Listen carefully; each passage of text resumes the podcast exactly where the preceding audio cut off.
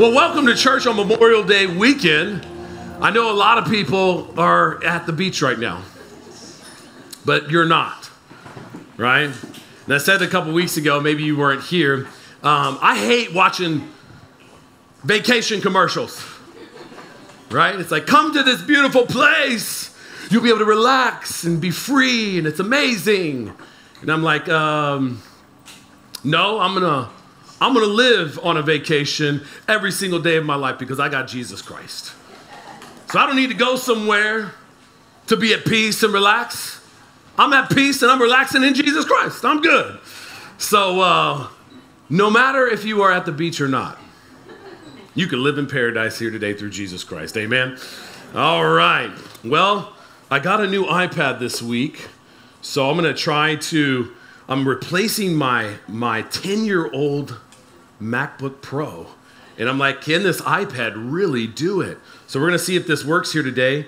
Um, if I can really preach off of this thing, we're going to see if it works, and it's going to be awesome.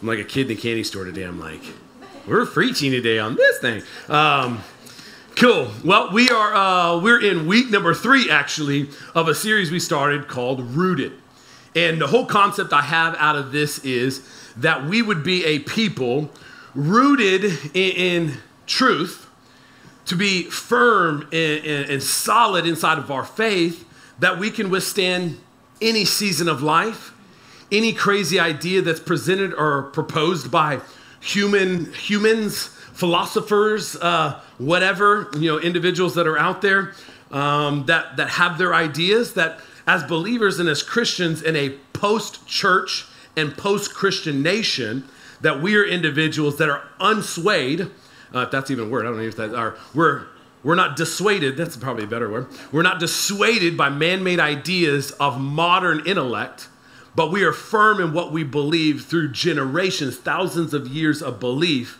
um, and God's word that have been given to us um, uh, by God. So, um, well, you know, for me, if we're rooted in Christ and we grow deep into Him, we'll be able to know what the truth is We'll be able to withstand all these crazy ideas and we'll be firm. As Matthew 7, Jesus says, Hey, if you listen to my teaching and you apply it to your life, man, you are on a firm foundation. Doesn't matter what trials or challenges come inside of life, it can beat against it, but you're on a firm foundation. You're good. But if you build your life on sand, wishy washy ideologies, wishy washy philosophies, uh, concepts and ideas that are contrary to God's word, then you are on sinking sand. And then when the storms come, like a pandemic, FYI, a pandemic, a global pandemic, stay in your house, get away from people, right? Fear, fear, fear. What happens? You saw in our society and across the globe that a lot of people were not on a firm foundation. Suicides, domestic disputes, drug abuse, through the window. Why? Because when the trials of life hit, individuals were on sinking sand, right? Uh, and I always loved the old song, On Christ the solid rock I stand. All other ground is sinking sand. All other ground is sinking. I love that old that. I'm a hymn guy. I love hymns. They did Cornerstone, the revised version, to start this series off. I wanted them to have like a legit hymn. So I'm still waiting for the worship team to answer the request of pastor. I need a legit hymn in Jesus' name. I don't care. We'll sing Amazing Grace. We just, let's sing something good, right? All together. I'm just playing. We're not going there now. But uh, that's where this whole idea came from that we are in a place where we know what we believe and can stand firm inside of our world here today. So, how many of you guys have ever been in that place where uh, um, uh, you feel like maybe maybe your life's like Heather and I? Maybe uh, do you are your weekends like jam packed with activities?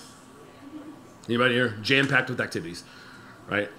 Um, anybody in here, you didn't know what you wanted to do as soon as you graduated high school? And so you just went to college and you're taking all the basic classics, you know, all the the you know the the prereqs and all that stuff, and you just don't know exactly what you want to do yet. Okay, so Heather and I, we have this joke inside of our house because we have I have four brothers, and uh, they have a lot of kids. They really loved God and His Genesis one: be fruitful and multiply. They're like, okay, cool, I'm down. Um, and so they have a lot of kids. So literally, it seems like in our in our family that there is a birthday party every single week weekend. It is a joke. It's like, oh, we got another birthday party, another birthday party. And so the deal about your weekends, when there's clarity around what you're gonna do, you're not like, eh, you're doing those things. You're moving in that direction. You're, you're you got a plan. And when you got a plan, you're doing, you're just fulfilling the plan. But when you don't, right? You ever have those weekends where you don't have a, something going on?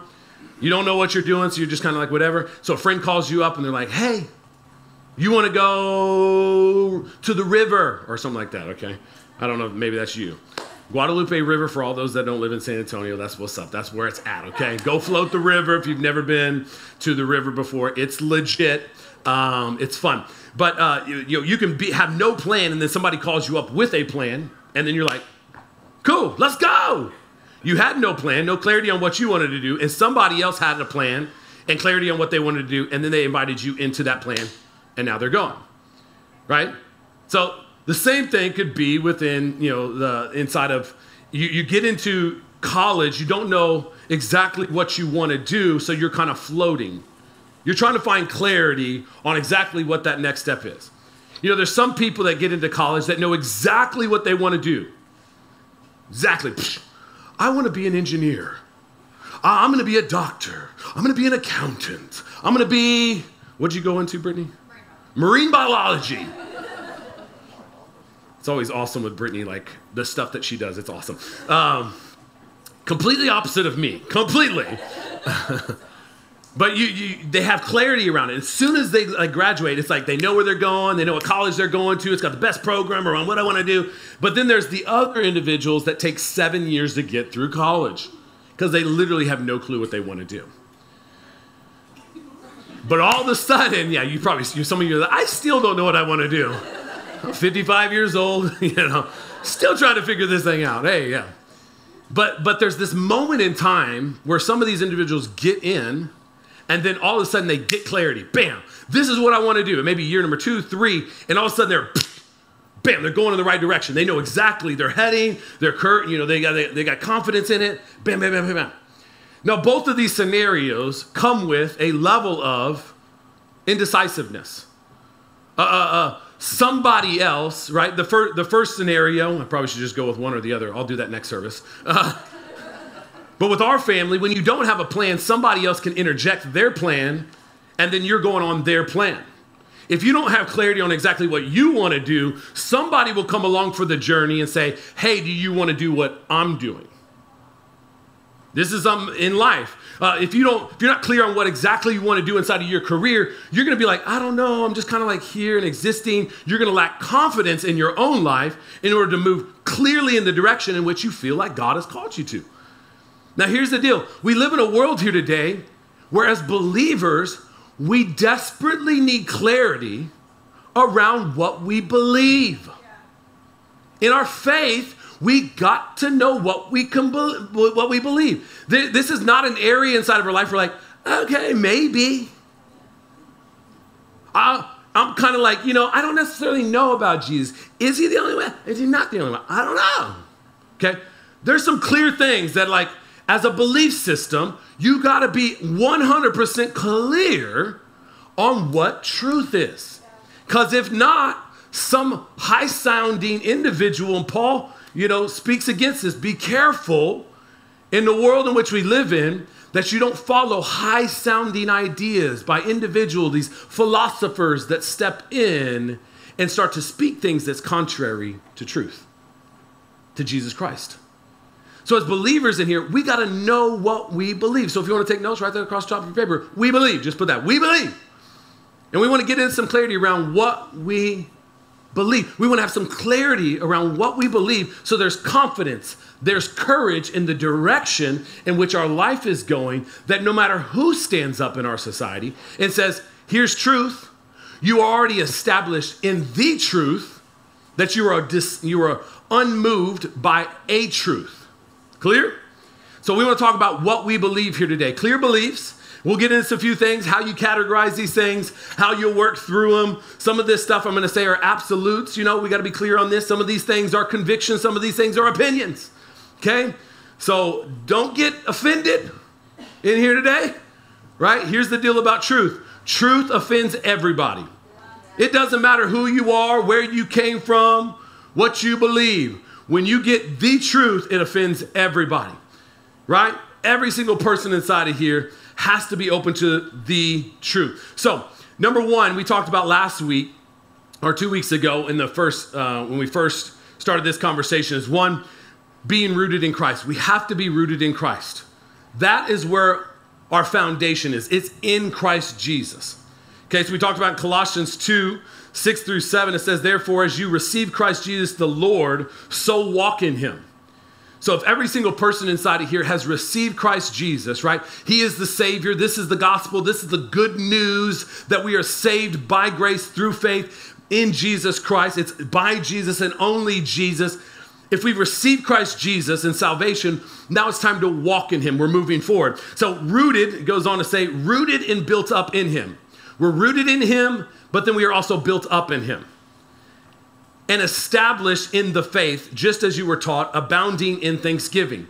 So there's this rooting, being built up inside of Christ, but it happens in Christ Jesus. So we got to be rooted in Christ, number one. Number two is this absolutes are absolutely needed. We talked about that week one. Absolutes are absolutely needed, right? If there's absolutes, then it changes everything. If there's absolute truth, it changes everything, right? One of our absolute truths this is this the supremacy of God. The supremacy of God. The supremacy of God exists inside of this. If God is real, if God is the creator of the universe, if he spoke everything into existence, right? If he is the highest form in our universe. God is the eternal, everlasting God. If that is a truth that you and I believe, then it changes everything. Because now we are living inside of an order that is not our will, it's His. Right? Then He is the ultimate source of truth, not us. So we as humans are born into something that we don't get to define. We have to discover it, we don't get to create it. Does that make sense? If that is an absolute truth, and that is an absolute truth in this church, just tell you right now, and it should be an absolute truth in every church, and I think it is, and, and we'll get to that in just a second. But we, He is the supreme God, right? Everybody likes the supreme pizza. Every Christian should love a supreme God. Amen? We should all he is God. We are entering into His order, His plan. We aren't trying to make it up ourselves. Now, here's a, here's a great concept that um, I, I think kind of expresses this that is, it'll bring some understanding to this. A challenge inside of our world today can be expressed right here. In 1979, Arthur Leaf, uh, or Leff, said this a, a Yale professor uh, a Yale law professor, spoke at Duke University, expressed how torn human beings are over this issue of absolute truth and the desire for it, the hatred we feel for it. Okay? This is going to bring some complexity to the challenges of the human heart here today. If there's a supreme God, then here's the challenge of every human that comes into the world. He says this I want to believe, and so do you, in a complete, transcend, transcendent, and immanent set of propositions about right and wrong findable rules that uh, authoritatively and unambiguously direct us uh, how to live righteously. They have it up here? No, they don't. Okay. I also want to believe, and so do you, in no, no such thing, but rather that we are wholly free, not only to choose for ourselves what we ought to do, but to decide for ourselves individually and as a species what we ought to be. Wow. What we want, heaven help us, is simultaneously to be perfectly ruled by a higher power and perfectly free. That is, at the same time, to discover the right and the good and to create it. Now, let me just bring it up. I know that was heavy right there. You're like, whoa, shots fired. Okay, they're fired. It says this modern man is torn. So if you want to just bring it together, modern man is torn between wanting to discover what is right and wanting to, to create what is right. Wanting to be ruled by truth and wanting to rule truth. Whoa! Let me say it again. Modern man is torn between wanting to discover what is right and wanting to create what is right. Wanting to be ruled by truth and wanting to rule truth. This is the challenge of humanity. If there is a supreme God, we are born into something that is bigger than us, that there are absolutes that are already at play by the creator of the universe. He says what those things are. And the challenge of every man is okay, well, we need to discover what his truth is. But the man, man struggles, and you see this in the Garden of Eden, right? The first problem was we're going to eat the knowledge, we want this knowledge of good and evil. It's the fundamental challenge of humanity. The first thing, don't eat from the knowledge of good and evil. Just live in paradise, enjoy what I've created for you. And man's like, nah, I think I want to know what you know. Because I want to be what? My own God. And so the challenge around humanity is we want to discover what truth is, but then also we want to create truth. We want to, we want to, we want to know what is right, but then we also want to rule what is right.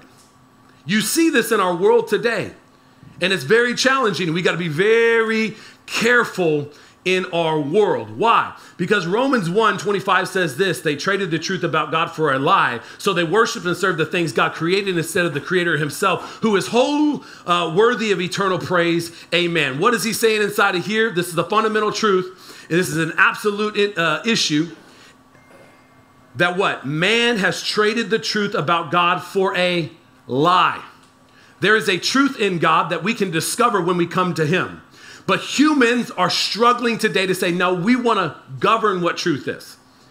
And so when man does that, what we do is we say, well, we want to trade the truth for a lie of human truth. And it's a challenge. And so what happens in verse number 18, he also says, but God shows his anger from heaven against all sinful, wicked people who what? Suppress the truth by their wickedness. They suppress it by their wickedness. As I said a minute ago with A.W. Tozer, we're unified through Christ Jesus. There is so much unity when we come together and we say, Jesus, you are Lord, the Holy Spirit, empower our lives. We want the fruit of the Holy Spirit to come out of us. Why? Because the Spirit of God, the same Spirit that's moving in you, is the same Spirit that's moving in me. And that same Spirit is leading us to the same truth. The challenge in our world here today is there's so many human truths that are out there that each individual truth is relative to their ideas, their concept at this moment in time, how they were raised, how they feel at that moment in time, and they're speaking it as a universal truth. What? That's insanity. But your truth is your truth. No, there ain't no your truth. There's a truth. We discover what the truth is, and the truth is in Christ Jesus.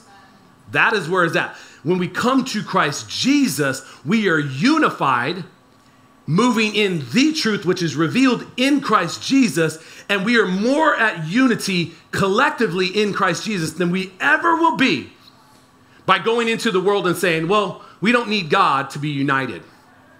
We're looking for peace on earth. It's not going to happen.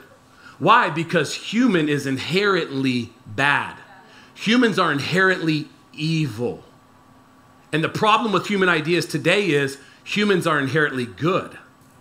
That is the problem. So the philosophy says, well, if humans are inherently good, then humans can create euphoria here on this earth. Let me just tell you, it ain't gonna happen.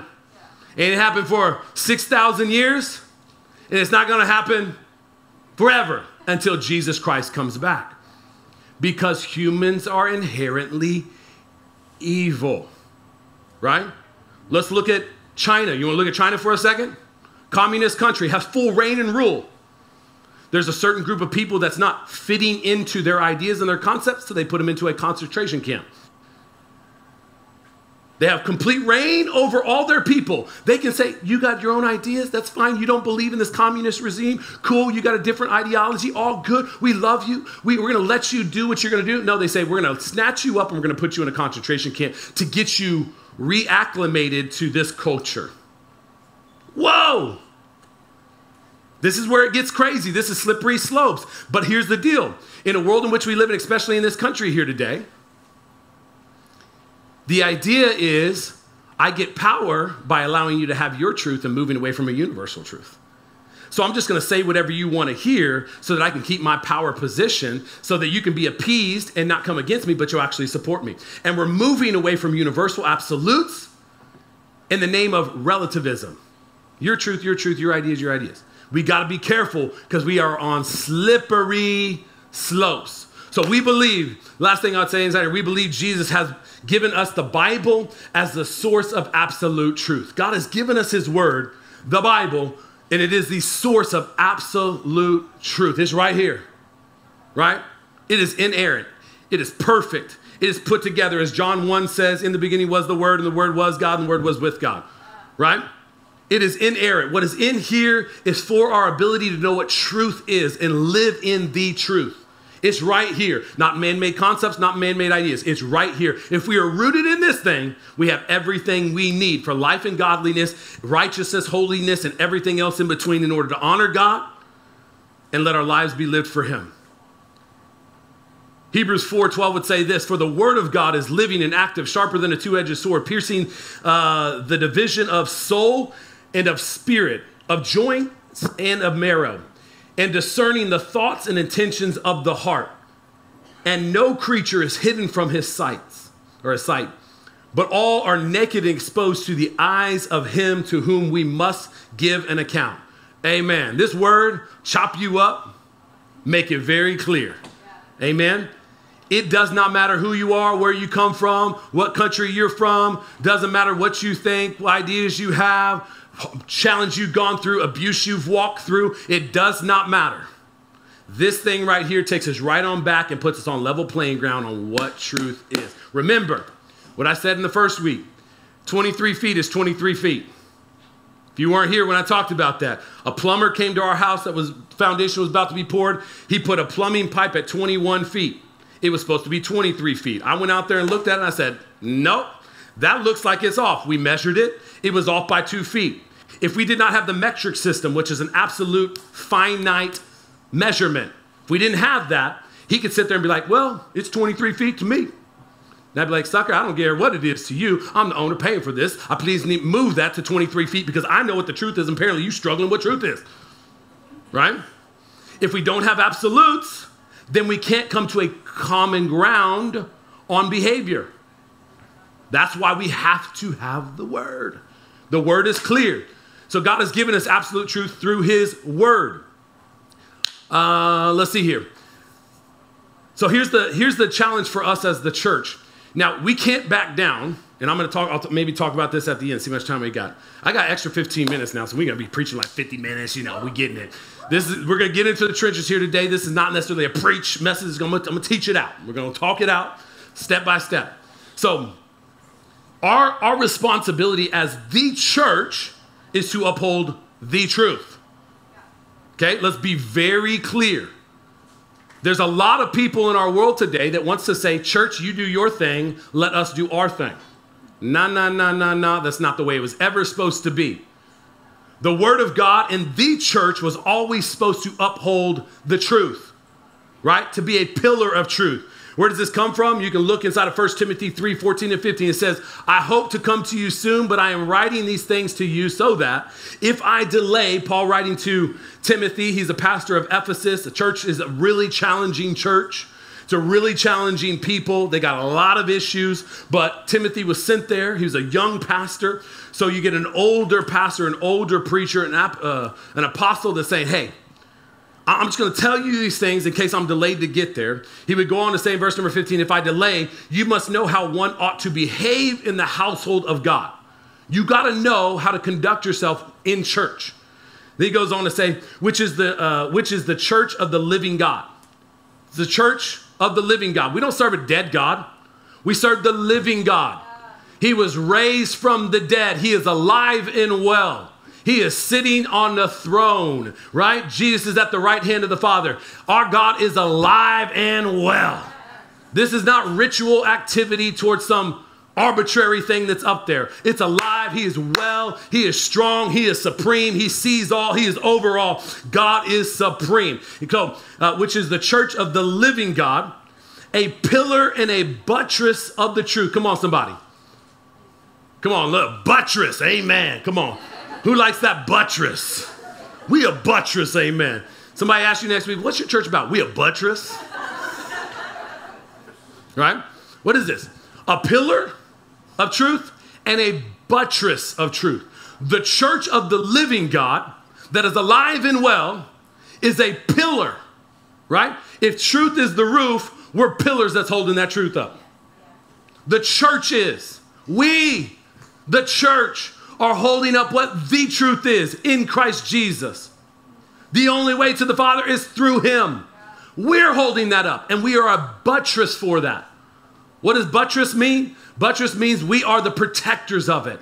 We are the ones that are, are defending it. We are doing that. Anytime the world says, church, you just do your thing and you just shut up and blah, blah, blah. No.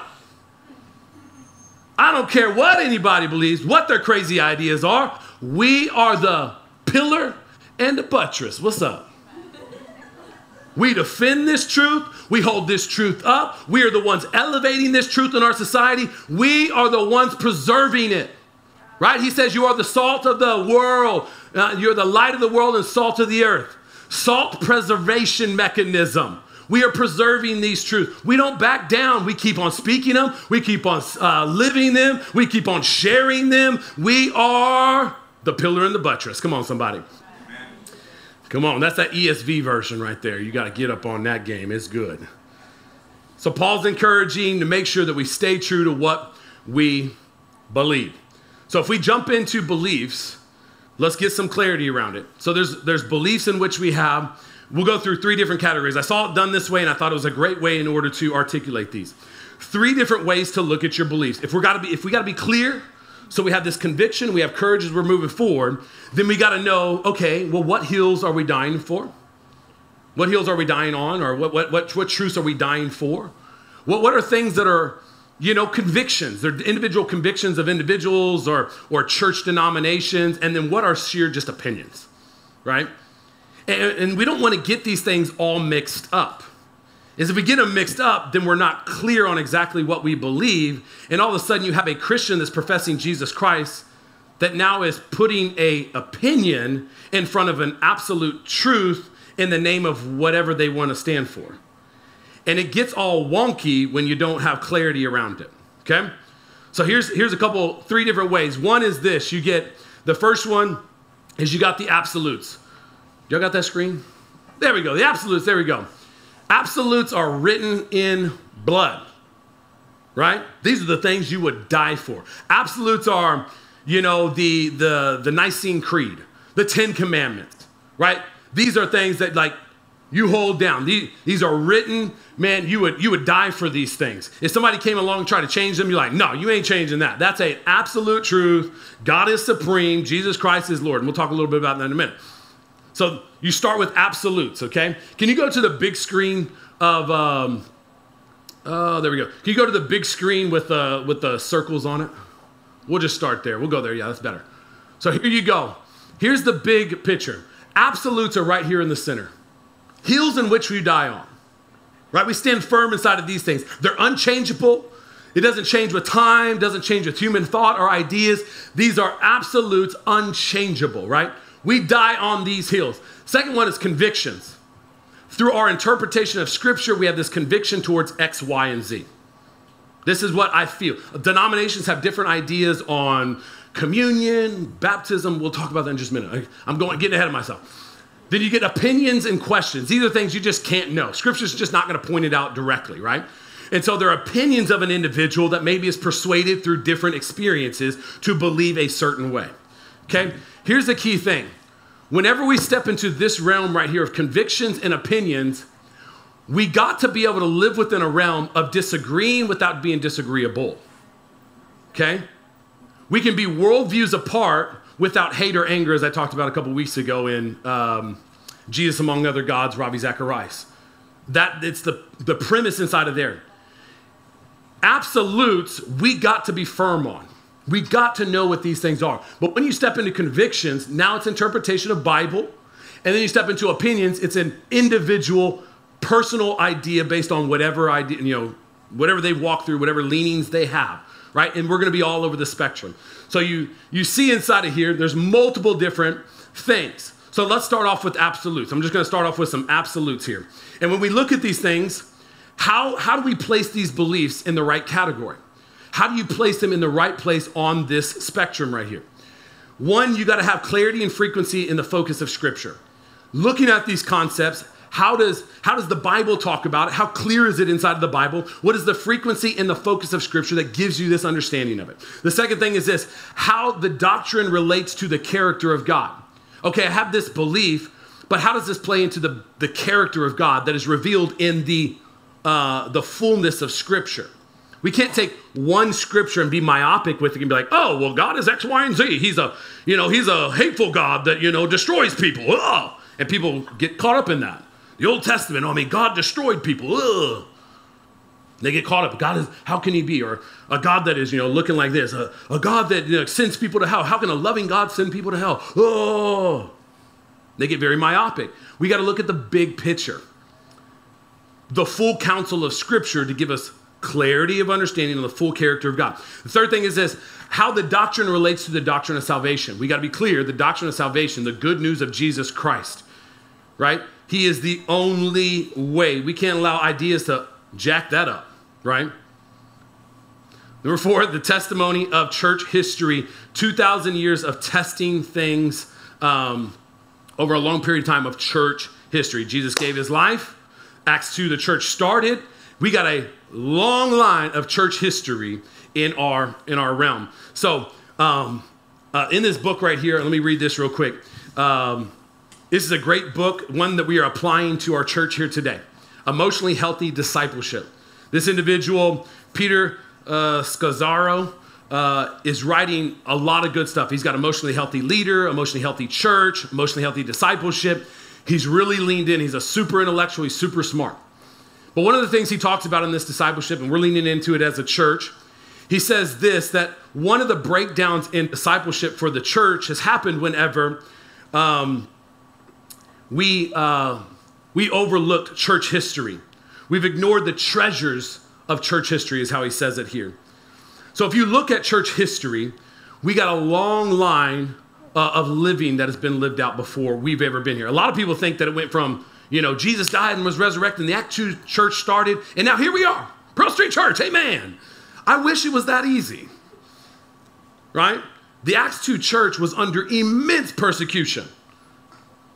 Thousands upon thousands of people died because they believed in the way of Jesus Christ, because it was against Jewish belief system, right? It was blasphemous. It was against that. And so a lot of people you, you find in Acts, you read it, it says they were persecuted and the, the church scattered. And that was a, it was a good thing. God used it in order to spread his word all throughout the region. But if you look in church history, just go with me just for a second, okay? This is going to get a little into the trenches, but go with me. So, you, and you got to understand this. There are three main branches of Christian, the, the Christian church in the world today Orthodox, Roman Catholic, and Protestant. We are of the Protestant um, sect, right? Martin Luther, the Reformation, we came off of that, all right? We don't need a pope to stand and intercede for us. We got Jesus Christ. He is our intercessor, right? We go straight to him. So we, we know what truth is. We have the truth in our hands. It is not held on to by a pope. We got the living word. So Martin Luther posted his 99 Thesis against the Roman Catholic Church. It says this, however, for the first 100, uh, 1,054 years of Christendom, there was only one church. When theo- theological problems or divisions arose, bishops and leaders from the five major cities of the Roman and Byzantine Empire, Alexandria, the Byzantine Empire, the Alexandria, Rome, Jerusalem, Antioch, and Constantinople, gathered together to discuss them. These meetings became known as the ecumenical and the church wide councils. Their objective was to sort out thorny theological issues such as the Trinity, and the nature of Jesus as both fully God and fully human. The first council was held when the Roman Emperor Constantine summoned bishops to the Greek city of Nice, uh, Nicaea to settle doctrine for the entire church. This result resulted in the Nicene Creed of AD 325. A second council of bishops met in Constantinople, present day Istanbul, in AD 381 to revise and expand this document and to affirm what we know uh, now know as the final version of the Nicene Creed. Goes on to say, what makes the Nicene Creed so important is that it has defined the bedrock of biblical Christian faith for over 1,600 years. The three main branches of uh, Christian church, Roman Catholic, Protestant, and Orthodox, agree that this creed or rule of faith provides uh, a foundation for the proper reading of Scripture. We can get so lost in understanding because we can be myopic in our perspective to think that we are here and what we believe here today just popped into existence. There's been thousands of years that has brought us to this moment right here of belief, right? If we disrespect the past, we can overlook the gold that is within. The problem with the Enlightenment period is the Enlightenment period, uh, the period where these philosophers stepped in to say, you know what? We have better ideas than the thousands of years of wisdom that have been lived out. They're a bunch of Neanderthals that can't think for themselves. We, through our technology and our wisdom and present day industrialization, have better ideas that existed then. And they're placing human ideas in the front of God. There's been thousands of years where God has already showed himself to be true, to be real, and to be powerful. Okay, I don't want to get to that place where he does it again. I'll just throw it out there. I don't want to get to that place where God has to show his power through changing circumstances, raining hell and fire down on the world. I don't want to get there. And I don't believe God will until Jesus comes back. But we got to be careful that we don't overlook these things. So when you look in the Nicene Creed, we can all agree on this. The three main branches of the church that we live in here today Orthodox, Roman Catholic, and Protestant we all believe in this right here. We would all be like, yeah, we behind that. The Nicene Creed goes like this, and I think they're going to put it up there. The Nicene Creed goes like this We believe in one God, the Father, the Almighty, maker of heaven and earth, uh, of all that is seen and unseen. He is the creator of the universe. We believe that. That is what we all believe in the Christian faith. You don't believe that God is a creator, you ain't a Christian. Right? You are outside of the belief system of our faith. Right? You can profess something with your mouth, but you don't believe the truth, the absolute truth of it. So you ain't a Christian. Go on and say, we believe in one Lord, Jesus Christ, the only Son of God, eternally begotten of the Father, God from God, light from light, true God from true God. Begotten, not made, one in being with the Father. Jesus came from God. He was before time and space. He is born, you know, he came into this world. He is one with God. He is the only Son of God. Okay, does that make sense? It's all there. They're putting it all in here. Like, you got to believe this. For us and for salvation, he came down from heaven. For us and for salvation. Salvation is only through him. By the power of the Holy Spirit, he was born of the Virgin Mary and became man. Inception, immaculate conception in the Virgin Mary by the Holy Spirit. Okay, he became fully man, flesh on his body. Okay, he faced what we face. He fully took the penalty of our sin. He faced all of what we face in this life and he overcame. For our sake, he was crucified under Pontius Pilate. He suffered, died, and was buried. On the third day, he rose again in fulfillment of the scriptures. We do not serve a dead God, he is alive and well. He rose on the third day. Okay, every other divine person that claimed divinity died and they still dead. Okay? Jesus is not. There is no burial place that we go to to say, oh, Jesus, or his body's here. No, his body resurrected, he in heaven. Amen. So the hope that we have in Christ Jesus' resurrection is the hope we have for our own in Jesus' name. So he ascended and is seated, there you go, is seated at the right hand of the Father. He will come again in glory to judge the living and the dead, and his kingdom will have no end. Amen. We believe in the Holy Spirit, the Lord, the giver of life, who proceeds from the Father and the Son, uh, who with the Father and the Son is worshiped and glorified, who has spoken through the prophets. We believe in one holy Catholic and apostolic church. Let's be careful, not Catholic church. If you're former Roman, like one holy Catholic church. Catholic means universal. That's what Catholic means there. We are all part of one church, they were saying. There's not one place that has it like the church. It's every church everywhere. We're part of one universal church, one apostolic church. It says we acknowledge one baptism for the forgiveness of sins. Amen. We look for the resurrection of the dead and the life of the, the world to come. Amen. So that is the Nicene Creed, the three main sects of Christianity all stand firm in belief in those things right there. Okay? So we all come together. This isn't just something I came up with when I was born to say, Pastor Brent's got a good idea. Okay? I stepped into the truth. I'm discovering what the truth is in Christ Jesus. This is all revealed. For millennia now, they've been doing this. So I can accept their plight, their push, their understanding, their wisdom. I can lean into that and say, I agree with that. I agree with everything inside of there. Those are absolutes. So let's look at a few of the absolutes. One is the Trinity Father, Son, and Holy Spirit. Jesus was baptized in the Father, in the name of the Father, the Son, and the Holy Spirit. We believe in the triune God Father, Son, Holy Spirit. All separate, all one. We believe in the Trinity. That is an absolute. An absolute, the virgin birth of Jesus.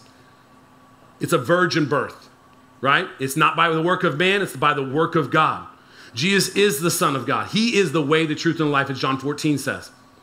It doesn't matter what Oprah Winfrey says, right? Every single one of these individuals out here will try to diminish and try to undermine who Jesus Christ is because it's an absolute truth. Okay, this is where you don't play games when somebody's like, oh, Jesus was just mere man. You're like, no, he wasn't. Get your butt and your buttress going. Right? You're the defender. No, he wasn't just man, he was fully God. That's what he was. He came down to deal with the issue of sin. Right? This is where you get your butt going. When somebody tries to come in on the absolutes, you'll die for that stuff. Like, what you talking about? Doesn't matter who they are. Okay? Oprah Winfrey's a billionaire. Okay? She may have some ulterior motives there. Okay? She ain't got no loyalties to you other than itching your, you know, itching evil people's ears. Not saying she's evil, but she ain't speaking truth. So we got to get her butt going. Okay, Jesus is the only way to God. The resurrection of Jesus, right? Fully resurrected. The inerrancy of Scripture. There's no error in this Scripture, right? Somebody starts coming at Jesus, somebody starts coming at the Word. No, no, no, no, no. That's an absolute. It's inerrant. In the beginning was the Word, the Word was, was God, and the Word was with God, right? It is not errant. So that's what they'll try to do too. It's like, oh, fallible men wrote this. It was under the inspiration of God. All scripture is God breathed, as we, we said a minute ago. All scripture is God breathed. It is profitable for man. So, in inerrancy of scripture, salvation by grace through faith, not through works. Romans 5 2 talks about this. Is by grace through faith. It is not by works, right? Mormons, you got to work for it. Jehovah's Witness, you got to work for it. Better get your work in, right? They're, you, they get their butt going in something different. You got to go work for it, right? This is by grace through faith. This is a free gift from God. Salvation does not come from our works, right? Absolute. Heaven and hell. Not because I said it, because Jesus said it. Matthew 5 29, he says, If your right eye causes you to sin, tear it out and throw it away, for it is better that you lose one of your, member, uh, one, one of your members than uh, that your whole body is thrown into hell. He says it. Hell, eternal separation from God. Right? When people got myopic on that, how can there be a loving God that sends people to hell? You've heard me say it a thousand times around here. We serve a loving God that allows people their free will to decide eternity away from Him. That's it. If a person wants to come into this evil world and never recognize a heavenly Father, a supreme God, and just wants to go on being their own Lord, all good. God's like, do your thing, buddy. You will spend eternity away from me. And that is hell. When people get to hell, that's where the weeping and gnashing of teeth. Oh, right? Oh, I can't believe I did that. Oh, you do something wrong, right? You miss an opportunity. Like the AMC stock, you probably just missed the opportunity with AMC. With Dogecoin, you probably missed it big time. A lot of people were like, oh, I missed it. I could have made a million dollars. So could I have. But we didn't. But Brett made a little bit of money, thank God. Thank God that he's tithing too in Jesus' name. Thank you, Brett. He told me when it was like at an eighth of a cent, you need to buy this. And I was like, uh, no. I'd have a million dollars right now. I just put 10 grand in, man. I'd be a millionaire right now. We are millionaires in Christ Jesus. Amen. we all millionaires. We got Jesus. and then God's design on sexuality which is, is a hard one there, but this is something we step into. You never see inside of Scripture that God speaks to any type of sexuality outside of His design for man and woman. You never see it throughout Scripture. These are absolutes, hills in which we die on, right? We never back down. Does not mean that we don't love and we're not graceful. But what it does mean is we hold firm to these truths to say, hey, this is a biblical truth that we all are coming to Jesus Christ for all of our issues. Your issue is not my issue, my issue is not your issue, but Jesus Christ brings healing to all of it. Cool? Next service starts at 1045, right? Yeah, cool, I got time, okay. They say I'm 10 minutes over. I'm good, I'm going, man, I'm going. If you got an issue with sexuality, just read Romans 1. Jump into Genesis, you look at Sodom and Gomorrah. The fundamentals there. When humanity goes against God, the first thing you see when they take on themselves, they move in the out of God's design for relationship. Genesis uh, 13, you can see it. You can see it also in Romans 1. Both of these things are present inside of there. Now, here's the hard part humanity wants to get you emotionally involved in it. How can you say who I can love? I'm not telling you who you can love. Here's the church's position. If you're an individual that feels like you love X, Y, and Z, what we're saying is go to Jesus to deal with those desires that are outside of alignment with God's will for you. Right? You gotta you gotta go to God for that. Same way I gotta go to God with my issues, my struggle, my sin, my hitting, missing the mark through my upbringing. We all gotta go to Jesus to find healing for our sin nature, to deal with our sin nature, to receive the Holy Spirit to overcome all of us, right? So if you're an individual that struggles inside of that, then you got to get to Jesus in order to deal with that. But the church, this is our problem. God has called us to love and be gracious and loving. Yes, He has. But He has not called us to compromise on truth. And that's the hard thing. There's a, the church is trying to compromise. There's denominations out there that are changing their doctrine because they're so afraid of the mob. The fascists in our, our world today, that if you don't believe the way we believe, we're going to shut you down. You know what the threat to the church is here today? We're going to remove your tax exemption from you. You don't believe like the government believes, the way we think you should believe, you don't do X, Y, and Z according to the way we believe, not according to your truth and your conviction, then we're going to cause harm on you. Look up Lisa Lerner. I think it's Lisa Lerner. Yeah, Lisa Lerner. I think she was over the IRS under the Obama administration. Wreaked havoc on nonprofits. Wreaked havoc on nonprofits did not believe the way that they believed, and they moved in power against the church. It's a scary place for us to be in. It's real deal Holyfield. This is big deal issues. But if you're a Christian, you don't back down in belief. You just rise up in truth and keep on loving. Right? We love everybody. Doesn't matter what somebody's struggle is. It doesn't mean we, we move adversely towards them. And I'll tell you today, this is probably another controversial thing. If a homosexual couple says, hey, we're going to get married. My belief today is like, okay, cool. Get married. If the government says you can get married, cool, go do the legal document. But the church is not going to marry you because God's design is different than the human idea on what your truth is. So I I don't want to hold you back from going and doing something that is is, is your, your idea of truth. We're going to continue to be a buttress for our truth, and we're going to love you through your challenge and your struggle. But we will not bend and change our doctrine because of your emotions and your feelings. We don't believe you were born that way. We believe you were born into sin. Yeah, so was I. And I need Jesus for salvation. Okay? And it's a big issue. I understand it's a big issue. Uh, it is complex. I just, it is complex. Okay? What I want you to hear inside of here and our church to hear is I want to give you the same guy on this stage as what you will get in my office. If you got a challenge, a struggle, I, am going to try to, as pastor up here, I want to give you the same. That was the best advice I got this past year. Pastor, we want to see the same guy that's in the office on the stage. Because I can get really passionate, like truth and understand that this is compromising truth in our world today. And if we if we compromise truth then the whole bedrock of, of our society falls apart because there's no absolutes and we can't have any solidity or uh, uh, validity around what truth is any uh, uh, any agreements on that. So we can't come back to a place. So then it's all separated and it's everywhere and anybody can do whatever they want to do. And that's anti-god.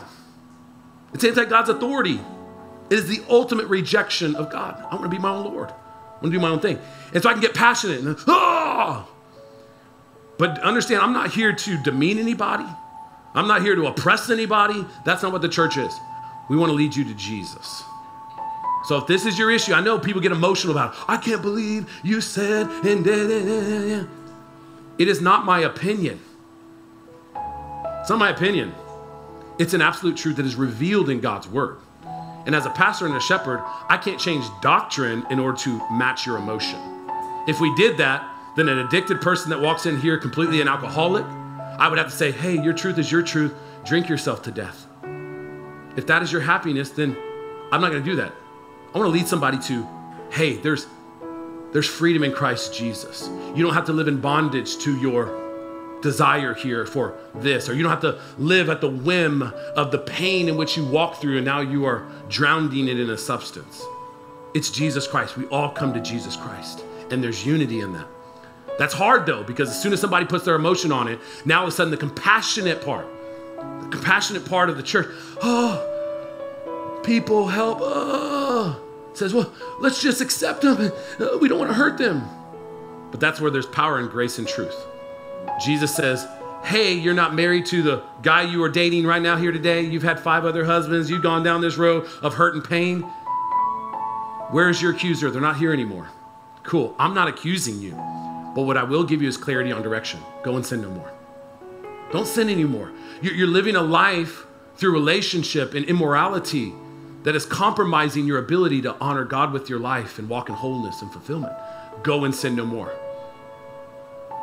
right? The woke church might say, I can't believe Jesus would say that to her. Why didn't he just let her keep on having a wound, a relational wound, and just let her have 10 husbands? Well, Jesus doesn't want that for us. He wants healing, wholeness. Go and sin no more. So, absolute true. God's design for sexuality. So here's the the second thing is convictions. Where's our convictions? These are things that are changeable. It may be denominational. It may be things that are on the in between. You know, we look at scripture, we analyze scripture, we look at different perspectives and views, all of that. Baptism. Do you have to be baptized to be saved? That's something out there in denominations that they wrestle against, right? This is of a biblical conviction. Is it an absolute? Do we want to die on that hill? No, right? We don't want to die on that hill. But here's the deal Jesus on the cross said, Hey, today you will live with me in paradise to the sinner on his left. Today you'll live with me in paradise. He didn't pull him off the cross and like, Hey, I'm going to baptize you, bro. He said, Your decision now to follow me right here, you're going to live with me in paradise, right? But when Jesus was baptized, he says, This fulfills all righteousness. And so I'm under the conviction that salvation rightly should move towards baptism but if you don't get to baptism before you die, you're going to spend eternity with, with God, okay? That's where I stand. So, do you need it for salvation? No. But is it the right thing to do and you should do? Yes. So, it, there, you should not unless you die in between salvation and there, right? That's a pretty harsh way to say that. But you get what I'm saying, right? Yeah. Okay. Communion. This is in some churches, they literally believe. When you walk in a Catholic church, they literally believe that the wine and the Eucharist is the body, the literal flesh. When they go up there, they, they believe they're eating the flesh of Jesus. That's a little weird to me. It's just a little weird. I'm just going to be honest with you. It's a little weird. Is it symbolic or is it literal? Well, he says, as often as you do this, Jesus says, do in remembrance of me, right? That's what he said. So I'm, i just live in that realm on. This is remembering what Christ Jesus did. He was the perfect lamb sacrificed for us. His blood covers our life, just like the blood of the lamb covered the firstborn in Egypt at Passover. Same thing. That's where I, I, I stand. It's belief, but other individuals believe it's literal. We don't want to die on that hill, right? Does it change anything? No, it doesn't really change anything. Alcohol, woo! This is a big one. Alcohol is a conviction right? There's some churches out there that say it's an absolute, right? I come from the assemblies of God. They're like, abstinence from alcohol, right? I grew up in that world. But as I'm under the conviction of the word that I look at Paul's writings on different things, he says all things are permissible, but not all things are beneficial. But in all that you do, he says, do to glorify God. He would go in and talk about if you're in an atmosphere where you may eat food that's presented to an idol and that causes harm to a Jewish individual because you do not eat meat from an idol that's been sacrificed to an idol. why would you do something to harm a weaker brother? Is how he talks about it. Now that's a challenging conversation in there when you talk when you look at Paul's writing on there's a weaker believer, there's a stronger believer. A strong believer can live in the wisdom and the counsel of God and and be unswayed by a lesser individual. Like in the church world. If I was in, and you, may see me sometime, if I'm in a restaurant drinking wine or having a, a, a beer, I I have no problem with alcohol. I don't get drunk, don't do that. But if I was in a place where I was drinking that, somebody might walk in and be like, oh my God, I can't believe Pastor Brent. I knew he was an alcoholic, right? You see how crazy he is on Sunday? He definitely drink too much. I, I know that, right? You know who else got accused of that? Jesus. Jesus did too. Jesus turned water to wine at a wedding, the first miracle he ever did. You know what else he did? Uh, uh, not what else he did. but where was I going with that thought? Jesus turned water to wine. Yeah, must be the. No, I'm just playing. not even, not even a joke about that. water to wine. But, uh, yeah, okay, there. So it, it's a conviction. There's, there's some people in here that you have a history, your family has a history of abuse, addictive behaviors. That's in anything. That's eating, that's drinking, that's in uh, um, harboring emotions and thoughts. There's a lot of mental health, right? The, the Bible talks about the sin of one generation can be passed down to three, four, five generations. I heard, I, uh, I saw one, one take on that by a, uh, a Bible scholar says it's not this generational curse that we want to get all religious about. It's a generational curse upon three and four generations, the sin of one. Is this the sin of your, you know, the father? Is this the sin of the, the grandfather? Who? You know, they ask that question to Jesus. But what, what, it, what it's saying in here is the, the sin of one generation is behaviors that are created that now can be passed down three or four generations. And the same thing is true in behaviors, right? You see some families, they all look the same because they have the same behaviors in their diet. You see some families that all think the same. They're a bunch of negative Nancy's all the time. But it all is stemmed down from generational behaviors dysfunction, right? And so there, there's things in which our convictions that we have that aren't absolutes, and we want to die on those hills, and alcohol is one of those things. Uh, here's opinions and questions, and I got to close. Now, now I don't have time, but I'm going to take every minute I got. Um, politics. Politics is, politics is an opinion right? This is, I'm persuaded in these ideas and these individuals. I've had uh, this experience that has led me towards these ideas. It's, it's an opinion, it's a personal opinion, right? I think it should be governed this way, I think it should be governed that way. And those ideas should be readily um, debated. Th- those should be debated, those should be talked out. Those should not be done in anger, which that's the challenge of our political system today. It's all angry. You're this because you believe that. You're a hater. You're this. You're racist. You're a bigot. It's all accusations. That's all it is. Accusation, accusation, accusation. Because somebody has an opinion different than you. There are people today that are dying on political heels and they're not even absolutes. There are Christians dying on political hills and they're not even absolute truths. I've seen more political rants from individuals than I have seen spiritual ones. It would be nice that we see absolutes. Jesus is Lord. He is the Savior of the universe. The only way you get to heaven is through Him. I believe in a triune God that is supreme over all, that we're learning what truth is through Him, not through human ideas and concepts. It would be nice for some rants to go down. But what's the problem? We live in a world today where our opinions are occupying our time. And we have a lot of people so occupied in their time towards their political views, they ain't spend time with Jesus. Their heart is not being reshaped and refined by Jesus and His grace. So they're just calloused and frustrated and angry and just spewing it, dying on hills that aren't even absolutes. That is the problem with the American church today. Don't even know what the heck they believe and dying on political hills. Wow. Gotta know what you believe. Dinosaurs. They're an opinion. you know, some people are like, eh, eh, eh, eh, I've seen the bones. I'm like, okay. God created all things. Cool. I mean, He can do it. Aliens. Okay, maybe. I don't know. I haven't seen one. I've seen an angel before, but I've never seen a dinosaur. I mean, a dinosaur or, you know. But apparently, just the other day, they found a, a, uh, a, a prehistoric fish living like it was in the Amazon. I know you probably know this right here, Brittany. They found this like they thought it was dead, like whatever they said four million years ago. I'm not to get into the time and space conversation. That's opinion too, okay? How old is the earth? Not going to go there. Cool. It's an opinion, right? We're not going to die on that hill. Style of music in church. If you don't like it, there's a lot of other ones. Amen. It's a opinion, right? What is heaven like? Never been. It's supposed to be awesome.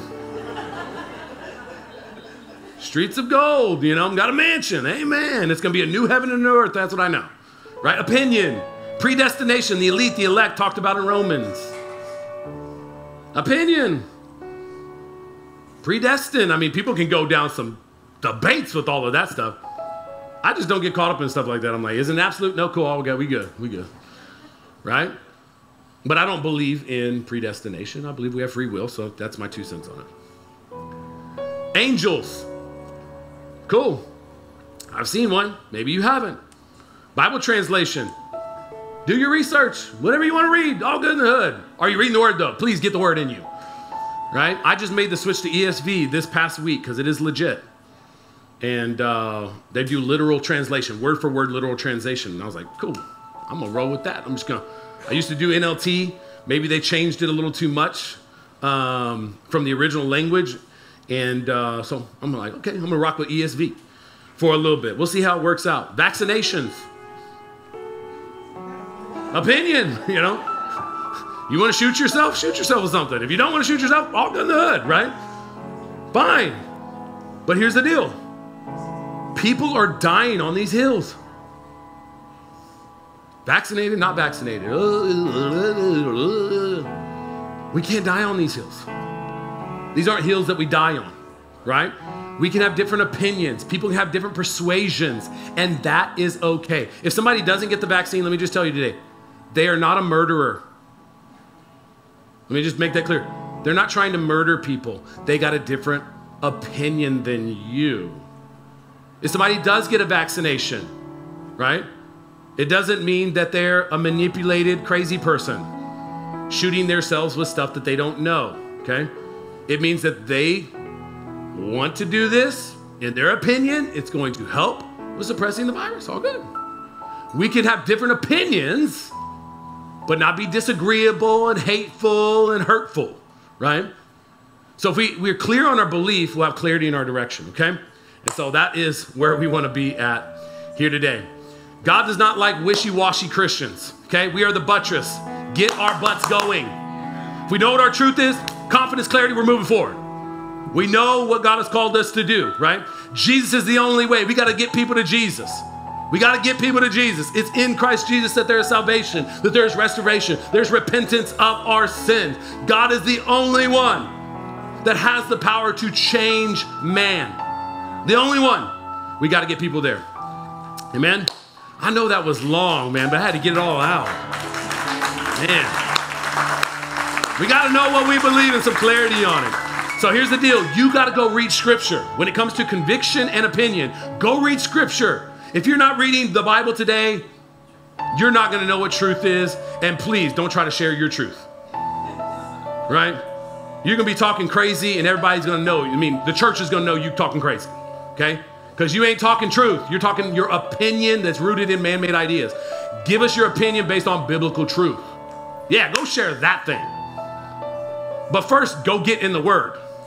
Okay? Don't be an ignorant Christian where you don't know what the Word is, persuaded by man made ideas because you're so politically compromised.